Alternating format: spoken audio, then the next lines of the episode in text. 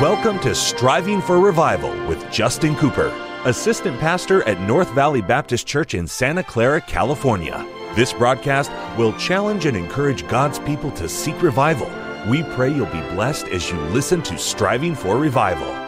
Welcome to the Striving for Revival radio broadcast. This is Pastor Justin Cooper coming today from the KNVBC studio at the North Valley Baptist Church in Santa Clara, California. My, what a privilege it is to have you join us for the broadcast today. And what an honor is mine to take the King James Bible and to share with you some eternal truth from the very Word of God. Today we'll begin a new chapter, Acts chapter number 23, and really it's a continuation of chapter 22 and uh, chapter 21. The story is just unfolding where Paul has come to Jerusalem. He has been accused of the Jews, apprehended by the Romans, and now a council has been formed with Jews and Romans together to hear the matter out. They found out Paul is a Roman citizen. He's a free-born Roman citizen. He cannot be scourged without just cause, and so they need to hear what is the truth and what is going on. So Paul is going to have opportunity now to address this motley crew, uh, this judicial hearing and we'll see what he says to the council as we get into the text for today. Now, if you have missed any of our prior Bible studies, those are available for you via our podcast. Our podcast is available on every podcast platform. And what we do, we take all of the Bible uh, studies from the radio, archive them on the podcast, then you can listen whenever you find the time. And the podcast enables you to rewind and fast forward and pause. And that way you can take notes as we study through our Bible together. And honestly, there is a, a growing number of people that I know you use these as a supplement uh, and an additive to your personal Bible study. And I don't take that lightly. And I pray God will give you something from His Word as we study it together. And honestly, we're just reading the Scripture expounding uh, what's there and making application where we can. And my prayer is that God will help us to deepen our knowledge of His Word so that we might deepen our devotion to the Savior. The Bible, I've said it so many times, is all about Christ. Christ is all throughout the Bible, and we want to see Jesus in what we study and be more like Him because of it. Now, here we go into Acts chapter 23. The Bible said, and Paul earnestly, beholding the council, said, Now, I like that phrase, earnestly beholding. He is not uh, coy, he is not bashful, he is not ashamed, he is not fearful. You can see the faith, the spirit filled boldness of the man as Paul stands there, uh, greatly outnumbered and uh, in a dangerous place in his life, yet he is not afraid to look them eyeball to eyeball. I remember the old, uh, uh, an old preacher used to say, Look at me, my God given eyeball. And that's sort of what Paul's doing. He's earnestly beholding. There's a lot in a look when you and I go out soul winning, uh, there's a lot. Our eyes say a lot. The way we look on people and look at people, the way we give our attention to somebody. Uh, Pastor, same thing in the pulpit. Our eyes say a lot, and uh, we need to be careful with our with our gaze. That is, it is a genuine look, a look of compassion. Christ saw the multitudes and was moved with compassion. Christ always saw the need. And when Christ was looking on those who needed condemned, he looked at them with that, that compassion, yet with that conviction as well. And there's a lot in how you look. The Bible said, and Paul earnestly beholding the council said, Men and brethren, I have lived in all good conscience before God until this day. That's a powerful thing for a man to be able to say. Paul is saying, he said, my, my conscience is void of offense before God. I have not done anything uh, contrary to the word of God or the will of God. I've not done anything worthy of being criminalized or put in prison.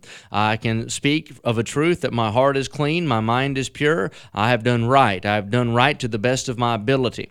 And the high priest Ananias commanded them that stood by him to smite him on the mouth. Now, can you imagine that? Ananias, the, the commands that this man, Paul, because he said he's done nothing wrong, he says, hit him in the mouth. It shows you the uh, the spiritual disposition of these people, also just their outright hatred of the Apostle Paul. Also, there's a little bit of racism here. They don't like that Paul's preaching to Gentiles. They don't like that whatsoever either. And you can see just how hard hearted the Jews were to the message of Christ. That should help us in our generation whenever we feel rejected or scorned or we feel the weight of the reproach we ought to understand that is nothing new. In fact, that is nothing to be shunned or uh, upset about, though it's not pleasant. We should understand we, we, we ought to count it a joy to suffer for Him, worthy to suffer for His name. The world is no friend to Christ and the world is no friend to the Christian. And he looks at the, and says, hit him in the mouth. Then said Paul unto him, God shall smite thee. I love Paul. I love his conviction. I love his grit. I love the fact he's not scared.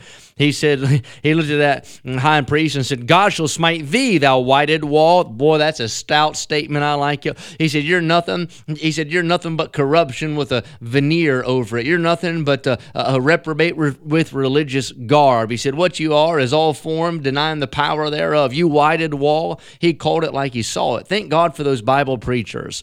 It's amazing how much folks will uh, make heroes out of Paul and Peter and Stephen, John the Baptist, and they, they say, Boy, God, give us another Jeremiah. God, give us a, an Elijah. And then when a man of God in our generation stands up as an Elijah, as a John the Baptist, they get mad and say, That preacher preaches too hard. He's against everything. I don't like that. Hey, listen, that's what God used in Scripture. That's what God still uses today. He's a man of God who's not looking for fear nor favor, and he's not worried about the opinion of men. He'll just stand up and preach what thus saith the Lord, even if it means he's going to get smacked in the mouth. Now, I hope that doesn't happen. I'd rather get an amen than have to say, oh, me. Um, but uh, you can see Paul, he looks at that man and says, God's going to judge you. God shall smite thee, thou whited wall. For thou sittest, for sittest thou rather to judge me after the law, and commandest me to be smitten contrary to the law? See, now listen, God uses Paul's background studying in Judaism like he did, so that Paul can debate and defend himself in this situation. This high priest is not even obeying the law that he says he loves. That's a legalist for you. A legalist wants you to obey their standard when they know they don't even obey it in their heart. And they will twist the standard to meet their need in the moment. Their agenda is what they're concerned about, not the purity or the upholding of their law. And so this man is going contrary to his own law. Paul calls him on the carpet.